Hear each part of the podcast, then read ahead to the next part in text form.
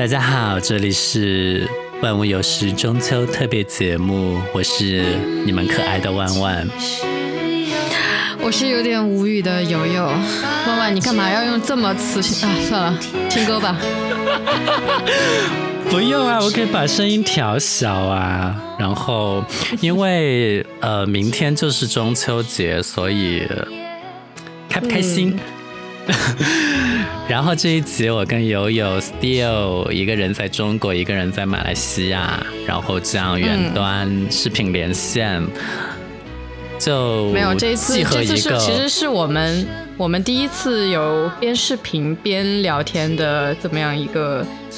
一个场景，所以我现在其实有一点点不习惯看到弯弯的样子。嗯，回到我们欢乐的节日氛围里，我们来说一说，今年你准备吃月饼吗？我已经有两年还是三年没有吃到月饼了。就是我其实最喜欢的馅儿是豆沙蛋黄，但是我其实很想尝试一下鲜肉月饼，因为我从来没有吃过鲜肉月饼。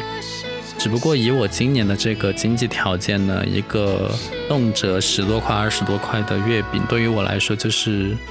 昂贵的负担，所以我可能要等明年才吃月饼吧。你说的也太可怜了吧！来，我送你一盒月饼，我遥远的送你一盒月饼。你可以在网上下单，然后 一直舔我家。你要吃什么馅儿的？我觉得豆沙蛋黄馅儿有点鲜肉，鲜肉啊！我今我刚不是你有没有认真听我讲话？我刚刚才有说，我今年想尝试鲜肉。作为一个南方人，很难下手购买这个鲜肉月饼。我觉得这个不是我们体系的东西。上海很流行鲜肉月饼，我我上海的朋友就告诉我，鲜肉月饼是他们那边的特产。我 never 吃过鲜肉，所以我想尝一尝。I don't think you would like it。你吃过吗？我之前有浅尝浅尝过一口。鲜肉月饼和肉夹馍有啥区别吗？啊，你就把它理解为就是鲜肉月饼就是工业化程度百分之百的肉夹馍，就是充满了香精与色素的肉夹馍。啊，sorry，这里没有得罪这个要吃鲜肉月饼的人的意思啊，这是主主要是作为一个川渝人士，可能鲜肉月饼确实真的是不在我们的这个月饼体系里面。上海人很骄傲他们的鲜肉月饼，好吗？没有，我想说的其实是，就是我可能。比较年轻一点的时候，或者比较小的时候，就是对于这种节日习俗要吃什么东西，我是有点不屑一顾的。就甚至有些时候，比如说元宵节什么，我父母会要硬逼着我来，我们来吃个双数的这个汤圆。我以前谈恋爱的时候也是啊，就是元有一次元宵节，我当和我当时的那一任，我们就专门去赖汤圆，吃了一碗汤圆，然后去塔子山看了灯会。哦，哇哦，你就是要。聊一下你的恋爱经历吗？时间不够了，下次吧。长大之后呢，我觉得，嗯，有些时候我现在还是蛮坚持，就是过节的时候一定要吃那个节庆对应的这个食物了。因为除了那个之外，我们其实已经不剩下什么过节的习俗了。比如说，我现在在马来西亚，其实他们这边的一些华人过中秋节的氛围。其实是很差的，就大家其实不怎么过中中秋节的，所以我现在特别坚持，好，我中秋节那天一定要吃到月饼，因为那是我唯一的寄托，跟唯一的跟这个节日产生关联的一个行为方式了，就不然我觉得可能很多时候你就就让这一天就。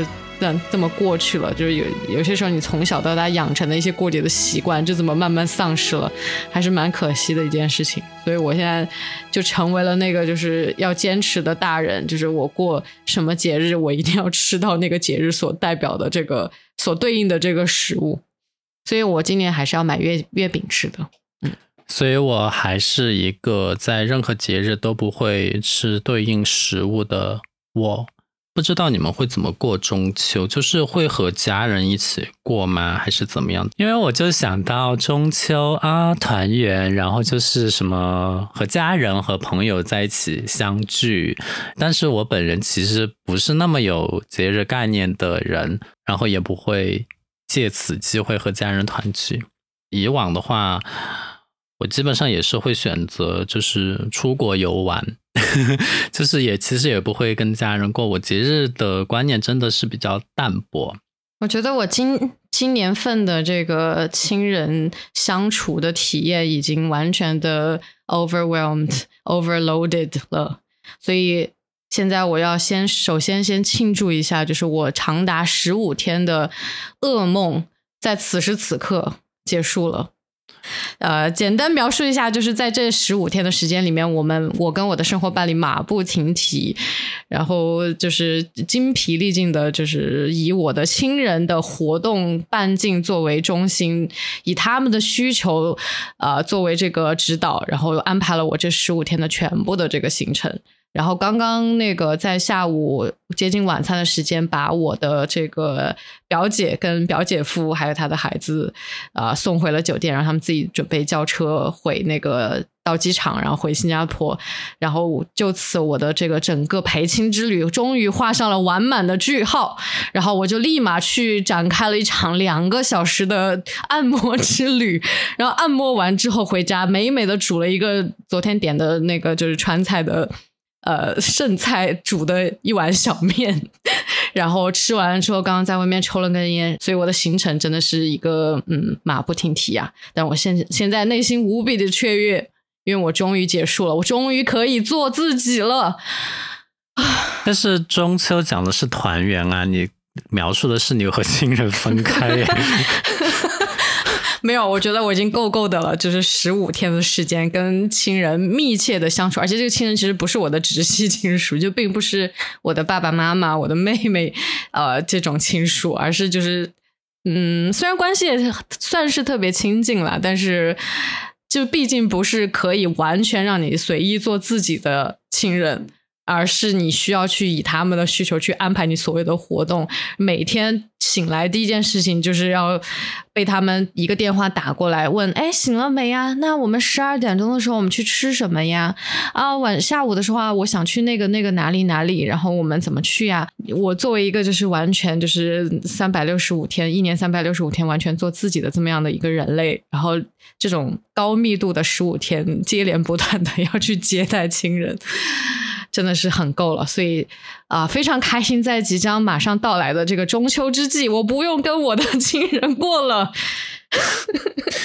其实我自己为什么我讲说我没有什么节日观念，是因为我觉得这种和家人的团聚，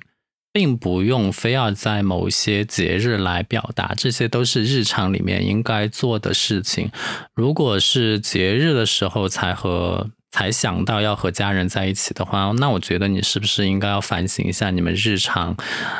会存在一些生疏或者怎么样？所以我嗯不是特别的喜欢，包括像春节的这种节日，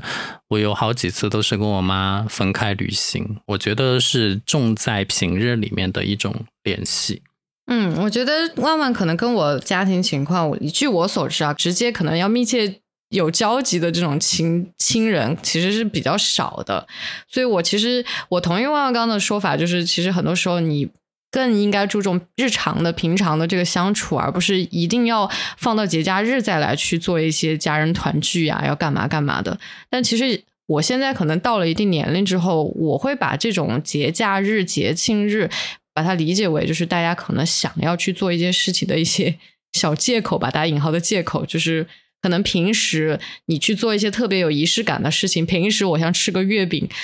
干嘛呢？就是可能借借一些节假日之名，然后可能去做一些就是让大家感觉比较欢乐的事情吧。就比如说这个这次的中秋节，其实我就是准备跟我的生活伴侣邀集他的这个家人，可能他的哥哥、他的嫂子、他的爸爸妈妈来我们家。然后我们一起做一些很传统的华人要做的事情，比如说我们要去买灯笼，然后把灯笼点着，然后要挂灯笼，然后大家一起赏月。因为我家阳台比较大，能看到月亮看得比较清晰。然后大家一起吃月饼，一起吃饭，这样。其实我对我来说，就是找个借口，大家聚在一起，开开心心的度过一段欢乐的时光而已啦。所以我觉得也不是那么需要把这个节时节假日看成一个就是。嗯，特别刻意的仪式感的事情，但是我觉得以它为名来做一些事情，我觉得是很 OK 的啦。这是我对节假日的一些看法吧。你们那边中秋节要挂灯笼吗？中秋节是要挂灯笼，是哪种灯笼啊？那种春节的灯笼吗？因为我觉得灯笼是春节或者元宵的，中秋要挂灯笼嘛。啊，我觉得传统华人的这个节日，好像挂灯笼这个东西都可以。除了，当然除了说吃的东西不一样之外，我觉得 可能家人团聚，然后呃，这里灯笼其实挺有意思的。就是我为什么要去买灯笼？其实我不是一个特别呃怎么。尊重习俗这种东西的人，但是呢，这里的灯笼它是会用手绘的方式，在那种彩色的透明塑料纸上给画一些东西，比如说我做一条龙的形状啊，我做一个什么哆啦 A 梦的形状啊，等等，就是乱七八糟的一些人物啊、卡通形象啊，然后里面可以有一支小小的蜡烛插着，然后你就可以 点燃它，然后观赏它，呃，就我觉得挺有意思的啦。那还要放飞它吗？哦，它有有河灯，但是好像是不太让一般的城市里面是不太让放的啦。但是反正就是呃，我借由就是可能过节的一些机会，然后享受了一些可能曾经在我们比较小的时候才会去做的一些比较传统的这华人过节的一些习俗，觉得还蛮有意思的。现在长大之后再来做这些事儿，你平时 跟亲人是怎么相处的？我跟我亲人的相处原则就是，我不要跟他们相处，就是我不想跟我的亲人有任何嗯来往，我就是不想听到他们的消息。我觉得大家最好保持距离。是因为你你的其实除了爸爸妈妈之外的亲人，你都其实关系没并没有那么亲近，对吗？其实小时候是亲近的，但是后来我发现这种亲近很假，就是在我爸我妈离婚之后，呃，然后就感觉就有一种微妙的亲戚之间的那种变化，然后可能还涉及一些战队之类的东西，我就不想参与到这些东西来，我就是。无论是爸爸这边还是妈妈那边的亲戚，我都不去帮，就是我哪边都不帮，我就是在中间。所以我这个不亲亲戚是任何一边的，我爸那边也不亲，我妈那边也不亲。然后我发现，就是好像这样这样过了几年，对我也没有什么影响。然后以前觉得就。是刻意去不去亲近，现在是觉得没有必要亲近，因为我发现好像也就那样，而且少了很多对你所谓的那种关心，什么你什么时候结婚啊，你在哪儿上班，你现在收入多少啊，就包括春节大家很烦恼的这个，嗯，最最头疼的一个节庆，我我其实都没有这些烦恼，这我觉得是利大于弊的。可能我跟你情况还不太一样，因为。呃，我爸爸妈妈那边的话，其实也是属于兄弟姐妹比较少的，或者说要直接联系的兄弟姐妹很少的那种。比如说我爸爸那边，其实是他是完全没有任何的兄弟姐妹，包括他的爸爸妈妈，也就是我的爷爷奶奶，其实早就就去世了的。所以我爸那边属于零亲戚的状态。然后我妈妈这边呢，她只有一个姐姐跟一个弟弟，所以其实从小我长大的话，是跟我表姐呀、表弟呀，然后我妈妈的这个。姐姐跟弟弟其实是每一年过春节的时候都会在一起的，包括像小时候我的这个寒暑假等等的，我其实都会很多时候都会去我的表姐家，因为她家在重庆，呃，另外一个一个一个市区里面吧，就就不是在我所在的地方，所以我经常会去找她。包括从小我们可能三个表兄弟姐妹这样关系是非常亲近的，就是到现在我们其实都是叫。呃，可能是华人的习惯吧，因为我们都是独生子女。其实我叫他也是叫姐姐，叫我的表弟也是叫弟弟，所以很多外国人是就觉得我好像是有姐姐有弟弟的，但其实不是，是我的表姐表弟啦。就我们关系其实很亲近的，直到我们可能等我到了十多岁、二十岁那个时候，可能大家各自长大了，然后我也可能出去读书了等等，那个时候才开始就是不是每一年一起过春节，不是寒暑假都在一起了，然后逐渐。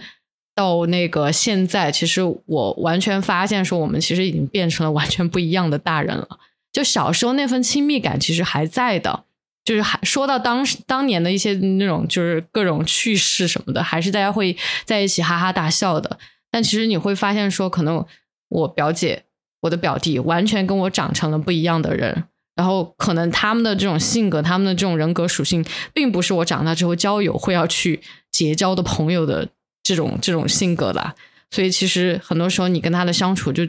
纯粹只是一种亲人之间，你跟他有曾经有过非常亲密的关系的亲人之间的这种相处了。但其实，嗯，你说遗憾吗？我也觉得还好啦。就是现在这种就是淡淡的亲人关系，也是某一种形式的亲人之间的这种相处吧。那现在其实我跟我的生活伴侣的亲人反而相处的特别好。为什么？因为他们虽然性格也是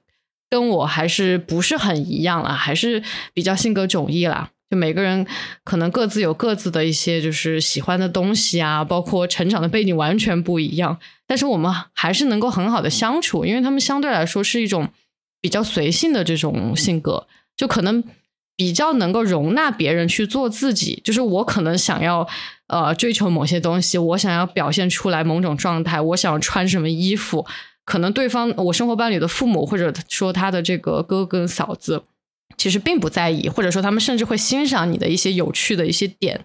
所以我觉得跟他们相处起来其实特别的轻松，特别的惬意。经常我们还会在一起 吃火锅呀，然后干嘛干嘛的，所以我觉得还蛮开心的。就是这种其实跟你毫无血缘关系，但是因为一份姻缘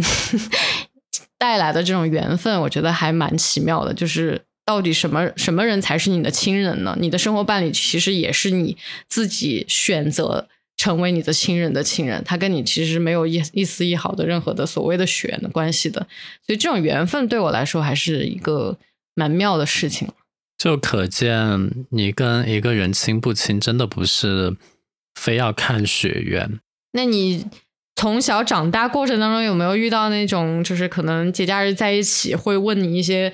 特别你不你特别不喜欢的问题的这种比较奇葩的亲戚？其实都问的是比较 tradition 的，然后不会有那么的过分，但是就那种传统的问题，我其实也是 不是很想回答。就我不想他问我任何的，就是我觉得我爸我妈离婚之后，我我其实是有 take 这个 advantage，是因为我是故意回避他们，然后。这样我就可以避免很多问题，包括我刚刚那个你什么时候结婚，有没有谈女朋友之类的这些问题，我觉得很烦，真的年年都在问。所以当然我不会明面跟他们讲这些我不喜欢的东西，但是那你一般会怎么回应呢？如果问你一些你其实根本一点都不想回答的问题，我就像对付任何骚扰电话那样，就说不需要，不需要，然后就挂断。不是，我现在在跟你面对面，然后我们在吃着饭，然后我问你，哎，万万，你打算什么时候交女朋友啊？好像没看你带谁回来过呀？你怎么回应？然后我就说，呃，现在就还没有，现在以学业为重。现在以工作为重之类的，哇，这么官方的回答哦！那他反正也是官方的随口一问啊，我肯定就是应付了事啊，谁要跟他真心的回答？所以其实我们是能分辨，就是那些亲戚到底是认真的想要挖根究底的问你这个问题，还是说其实只是坐在一起，大家没话说，可能必须得说点什么话问你的问题，这种语气之间还是有很大的差异了。我其实有一点忘记我上一次跟他们聊天是什么时候，以及我内心的想法。但是大多数时候都不是我很主动的想、很情愿的去跟他们产生一个连接。每次跟他们见面都是被我父母带着，我基本上很少有我自己主动去找他们聚会的这种。可能偶尔私下就是单单单点，就是就一般这种像节日都是多人聚会嘛，但是私下的就是单独的沟通，我其实还是有。就是我有一个小阿姨，我们重庆老家那边叫小娘，就是那个小娘呢，呃，有一段时间。其实，其实也不是有一段时间，就是有很长的一段时间，应该是到我大学毕业之前的一两年吧。就从小到大学毕业前的一两年，我都是比较我本来想讲依赖，但是感觉好像也没有怎么依赖，但是就会，嗯，经常跟他见，对，会经常跟他见面。然后我在成都。嗯，玩或者要住在成都的时候，我就会借宿在他家里。他甚至给了我一把他家里的钥匙。啊，其实这个真的是我是不是有在他家借宿过呀？是另外一个，待会儿再说。就是这个小阿姨，呃，我小时候是比较亲的。我可以分享一个她的故事，就是呃，在我很小的时候，差不多小学一二年级吧。然后那个时候，我的小阿姨才十多岁，然后她就来读书，来成都这边读书。然后当时是我父母是在都江堰的一个大专，当时还不是大专，是中专，在那个学校里面教书。然后我的小阿姨就过来找我爸，因为我爸就是他哥嘛，是亲哥，来找他。然后我妈当时就非常的不高兴，并不是因为我小阿姨过来。找他念这个学校要麻烦我们家之类的问题，而是我妈觉得你来这个学校读书没出息，就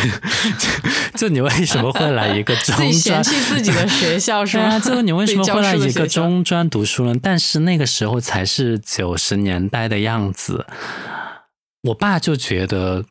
来就就在这边读书啊，然后就在这边附近找个工作啊，就。不是顺理成成章的事情嘛？因为我爸是农村里面出来的，他可能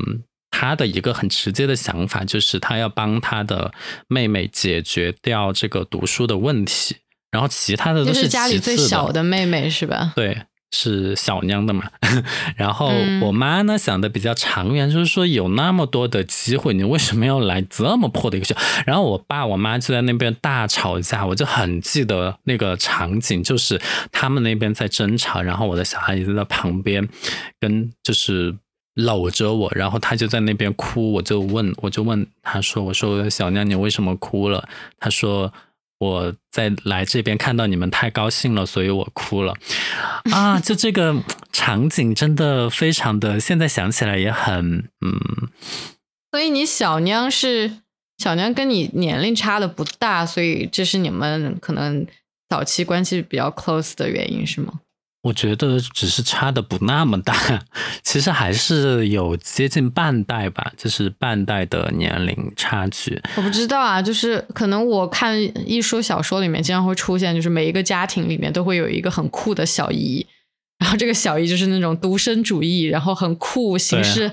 很很新潮，然后所以就跟家里的这种啊弟弟妹妹这种这一波人，就是家里的孩子这一波人，就关系会处的特别好，因为他比较不在乎，不像家长那种就是对你管教特别的深，然后小姨就是最酷的那种，就感觉好像每个家庭都有这么一个角色在里面。他确实是的，然后他。我忘了他后来究竟有没有在那个学校读书了，好像是有还是没有，这个我真的不记得了。但是他后来真的是，就是我整个亲戚里面最潮最酷的一个人，在九十年代，就是伊藤洋华堂是他介绍给我的。是他告诉我，成都有伊藤洋华堂，然后五楼有一个美食城，大家在那边自己点自己想吃的任何东西，然后端在一个 share 的一个公共空间里面就可以这样的吃东西。就这种吃饭的模式，对于当时在都江堰的我来讲是从来没有听过的，所以他带我去了伊藤洋华堂，也是他带我去了。当时比较潮酷的双南那边，就是成都双南是一个地名，但是那个地方当时有很多个体服个体户的服装品牌在那边就很潮很酷。然后他会带我去，我我记得他当时是带我去那边买了条裤子，然后在我生日的时候，他也会带我去逛商场，问我要什么，然后给我买那些品牌的包包、书包之类的，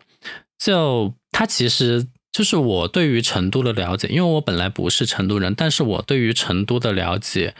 大部分都是由他启蒙来带我的，因为他比我更早在成都这边，自己可能就可以说是白手起家，摸爬滚打，然后自己挣到了自己的车子，挣到了自己的房子，然后在那边，然后带着我来见见这个大城市的世面，这是一个。早期的就是这种独立女性的这种形象，然后又启蒙了你，然后让你带你见了世面的这么这么样一个角色，是吗？对，就是你真的是可以说他，嗯，是那种文化程度不太高的人，因为毕竟就中专嘛，我忘记他后面有没有再去进修了，但是，呃，如果是只仅仅是截截止于当时的话，可能就是一个中专的学历，但是我觉得他能够自己在成都取得了这一系列的成就，还是非常的 amazing、remarkable 之类的。哦，后来我们之间变成就是生疏之，是因为他要结婚。他其实之前已经结过一次婚了，然后第一次结婚的时候没有要小孩，然后我当时还和她老公，然后我们在一起，就是我我其实她第一次结婚的时候还是会去找她，我也没有觉得有任何的不方便或者怎么样，只不过她第一任的老公，嗯，可能有一些品行上的问题还是怎么样，就反正后来就离婚了。然后离婚之后，她觉得就是因为随着年龄的上涨嘛，她不可能一直在这样一个人支撑下去。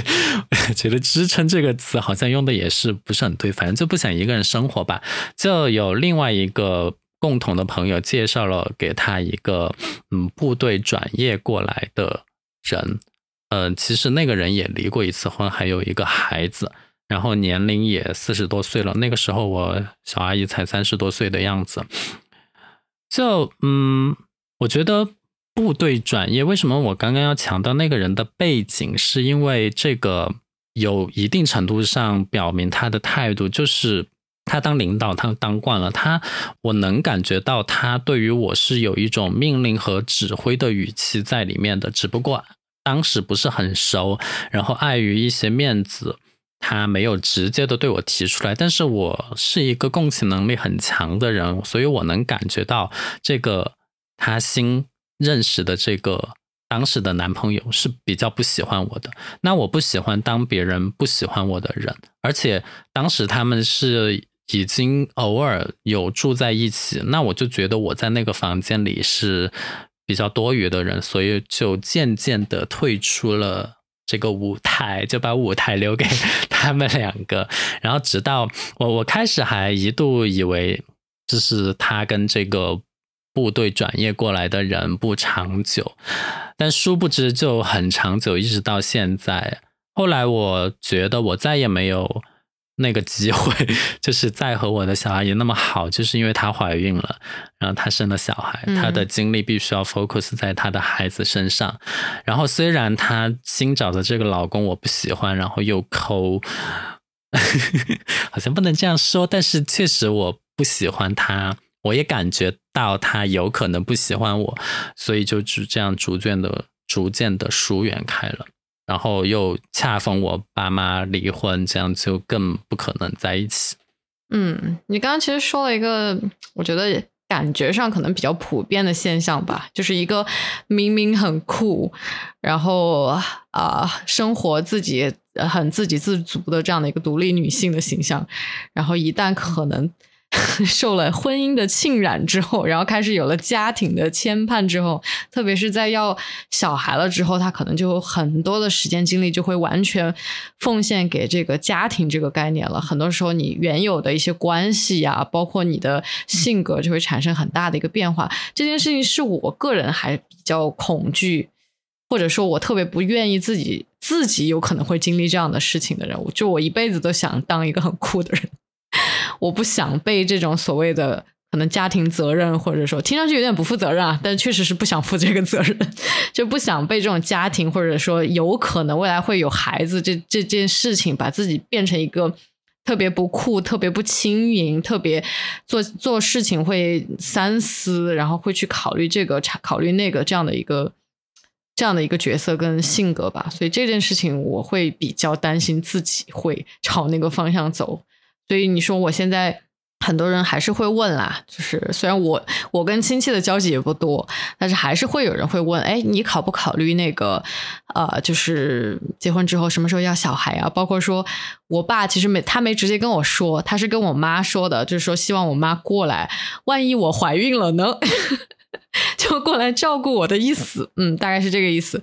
就对于这一点的话，我目前还是持一个可能我。不太想要小孩的这样的一个态度，因为我觉得可能结婚还好，结婚其实只是一个形式、一个仪式的东西而已。特别是在我这种 case 里面，其实结婚只是为了 让我们俩能在一起，就是这样一个很功利性的这样的一个目的。但要小孩这件事情，目前我跟他还是一个非常坚决的，就是 say no 的一个状态，就是觉得可能会对自己的改变太大吧。所以这个，反正我就觉得人的一个想法真的是会在每一个阶段都会有一些变化吧。我其实当时是有一点怪他的，我觉得他为什么可以选择自己的人生而放弃我？但是我现在会不会觉得这个想法很无稽呢？但是我现在我就释怀啊，我就觉得他当时确实，如果他当时不抓住那个人的话，那其他人其实你也不知道。再有什么机会？因为他当时的身份本来就是已经离过婚的，所以 就是这种也其实也很奇怪，就是离过婚的听上去就很像一个贬义词，但其实我就觉得这个不应该这样看。但是他可能是为了急于摆脱这个身份吧，所以做了那个选择。嗯，我觉得说到那个可能跟亲戚。在自己小的时候跟长大之后的这种不同的相处方式，我这一次那个接在 漫长的十五天的接待亲戚的噩梦之中醒来，然后过程中其实也是有一些发现的，就是我会发现说，可能在我很小的时候，或者说在我。也不小了，其实也工作了，但是可能比较独身的这种状态下，我跟我们我的亲戚的这种相处的话，其实很多时候我还是家里的这种小孩的这种角色，就是我。完全是那种，就是可能家长也好，或者亲戚也好，比如说我们节假日要在一起，然后我们要或者说我们要安排一起去哪里旅行等等这样的一些事物里面，我是家里的还是那种小孩的角色，就是我在里面可能是一个服从型、跟随型，然后可能今天亲戚说，哎，我们中午在哪儿吃饭，我只是跟着去参与一下这样的一个角色，但这一次我可能在一个异国他乡了，然后我有自己的一个家。算是有一个自己的小家庭了，然后有自己的生活伴侣了之后，那个主动被动的关系好像就发生了很根本的变化，就是我变成了那个接待方。我变成了那个要去安排他们行程，要去照顾他们，要去考虑到可能我的亲戚因为生病了要按时吃药，所以饮食必须要准时等等这一系列看似就很成年人的举动，就是我变成了那个照顾者的角色。包括说可能我某个亲戚他特别喜欢去拍照打卡，然后槟城又是一个交通极其混乱，就是走路就是过个街得上下左右前后全部看完才能就是安全的过去的那种，你就你不能无。无脑的过街这样的一种状态，然后我的亲戚就是那种特别的，呃，像个小孩子一样，其实 就是哦，我要快速在这里拍张照或干嘛的，就完全不顾车后可能呃身后可能有一些车流的情况下，我还要去照顾他，呃，帮他盯着车，然后让他就是往前站一点点等等，就我变成那个照顾者的角色，所以整个过程当中，我觉得。这种心态跟真正身份的这个转变还蛮奇妙的。就在那一刻，我仿佛觉得自己好像跟亲戚的相处之间，我变成了那个大人，我变成了家里的那种担事的人。然后我的亲戚可能已经进入到一定的年龄以上的那种亲戚的话，他反反而变成了小孩子的角色。就你成了照顾者，他成了这个被照顾的这个角色。嗯，你这个就是典型的长大了嘛。然后 长大了要负起更多责任啊！就这个事情对我来说还蛮妙的，因为我自己并不是一个，我觉得啊，我自己并不是一个特别会照顾人的人。就我一辈子都活得非常的自我，就是我自己想怎么样怎么样，就是那种无脑的跟着亲戚接受安排的这种模式，我也可以就是很自如的，就是嗯。去执行这件事情，因为你相当于就是把自己的脑脑子那个开关给关掉嘛，就是你无脑的跟着他们走就好了。但是这次，就是我会发现自己的行为其实能影响到他们的这件事情，我觉得对我来说还算是一个蛮大的转变的。包括说这一行，其实我对我的亲戚，呃，如果大家听过上一集的我们的这个播客的话，也是会知道，就是我其实是有一些抱怨的，就因为你知道亲戚对于你这个。我觉得很独立的个体的这种侵入感其实是很强的，因为亲戚他可能，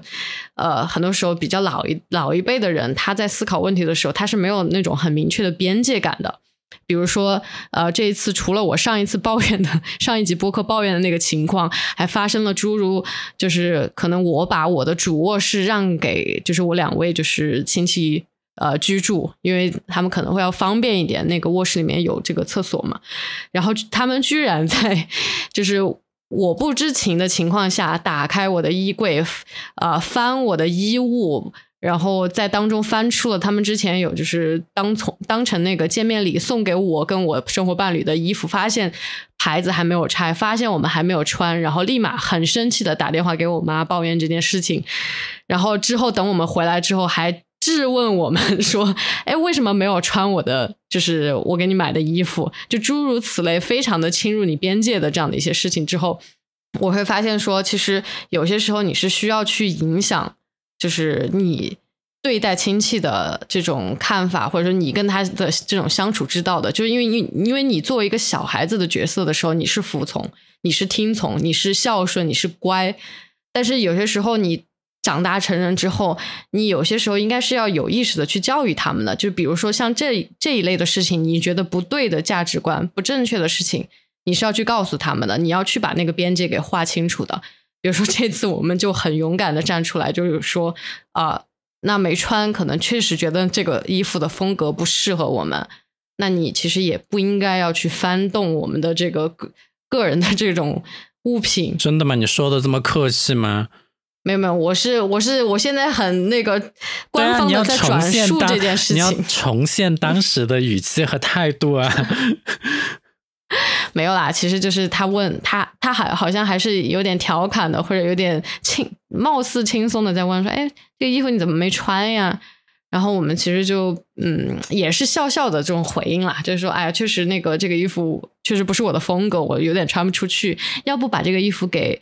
叉叉叉叉吧，就另外一个亲戚，就是一个啊年上了年纪的男性的这个亲人，就要不给他穿吧。然后嗯，这件事情就好像他就听进去了，然后又转回来说，哎，那另外一件衣服呢？另另外一件衣服是 T 一件 T 恤，然后 T 恤就总不能拒绝穿了吧？他大概是那个意思。然后我就说，嗯，这么大的 logo，可能我还是穿不太出门了，那我就在家里穿吧。我当时那个睡衣穿吧，然后他也好像也听进去了，然后就啊默默的接受这件事情了。所以，我我想说的其实是，嗯，很多时候我们比较习惯于当那个就是顺从的小孩的这个角色，甚至是有一些抱怨或者有一些不同意见的时候，你就吞忍气吞声，或者出于对长辈的所谓尊敬而不不开腔不说话。但有些时候，你长大之后，你是要跟他表明。你其实是这样的一个人，或者你是这样的一个价值观，或者嗯，你作为一个可能正常的人类有这样的价值观是不正确的，你是需要去表达这样的一个事情的。所以我觉得这一次虽然说很噩梦般的十多天的这样的一个经历，我还是有一些收获的，就至少让他更清楚的知道了。我是怎么样的一个人？我的生活伴侣是怎么样的一个人？我们在悉心照顾他们之余，我们也是独立的个体。你是不能轻易随意的翻动我们的个人物品的，你是不能把你的品味强加给我们的。所以我觉得还是蛮有收获的啦，这一次。其实你说的这个就是一个边界感的问题啦。类似的情况我也经历过，就是上一次。上一次其实就是十多年前，我把你带到我亲戚家里面去住一晚的那个事情，给了我很大的一个认知上的拓宽吧。就是我发现了，其实我的亲戚好像跟我也没有那么的亲，因为那个时候我们是读高中嘛，然后就。我会经常去他家拜访，甚至在他家住下来。而且当时我的爷爷奶奶好像也就是住在他家里的，所以我去他家呢，呃，爷爷奶奶也可以看到我，因此这个还是比较受欢迎的。然后我当时真的产生了一种错觉，就是我频繁的去他家，然后我去看望爷爷奶奶，我在那边。嗯，住一晚或者两晚，我就有一种我可能是这个家庭里面的一份子的感觉。所以，我为什么可以在那一天你说你回不了家的时候，我说我可以把你带到我亲戚家里面去住，然后我做了这样的一个决定，就是我的底气，或者说我的动机，或者说我的整个一个决定的基础，就是来源于这整个背景。但是事后我其实是被教育了一番的，因为虽然那一天你还是成功的在我亲戚家里面住了下来，但是事后其实是能够感觉到他有一些不高兴，因为他觉得我好像有一点点 out of line，因为。我在决定这个家里面的一些事情，而没有事先跟他协商。但是你知道那天的情况，就是你大概晚上七八点、八九点告诉我你今天不能回家，然后我说我刚好今天要去我亲戚家里住，我应该可以把你带过去，所以我们就直接过去了。我确实也没有跟他直接讲，那我没跟他直接讲的原因，也就是因为我觉得我可以做主。当然，那个时候我也是在读高中，然后比较年纪小，也不知道这些人际关系的一些微妙的处理。但确确实实，这个事情的发生让我认识到了，好像我们这些表面上一团和气的亲戚，其实私底下还是有一些，就是会计较一些东西。所以，这个和谐的泡泡一旦戳破之后，我就。把这一切都看得很淡了，然后在这个事情之后，嗯，我觉得这个事情是一个我和我亲戚之间渐行渐远的一个比较明显的标志。当然，你说我呃感不感谢他们呢？在那一天当下的情况来看的话，确实还是感谢，但是心里面就有了一个心怀芥蒂吧。然后，其实今天借着中秋节的这个节日来临之际呢，也分享了一些关于我们对于团圆的理解，尤其是我们对于亲人之间，这个亲人就不仅仅是和父母的这种家人，而是。和我们稍微隔了一点距离的亲戚之间的这个接触和往来，应该还是能够感受到我们和亲戚之间有密切的往来，但是同时也希望能够保持一些距离。而且我之前也是，就是踩了一些坑才知道对方的想法。所以在这个中秋节呢，也希望大家和自己的亲人之间能够建立一个既有亲密，但是也维持着些些距离的一个我们认为是比较良好和谐的这样的一个关系。我觉得这样的关系可能会更持久吧。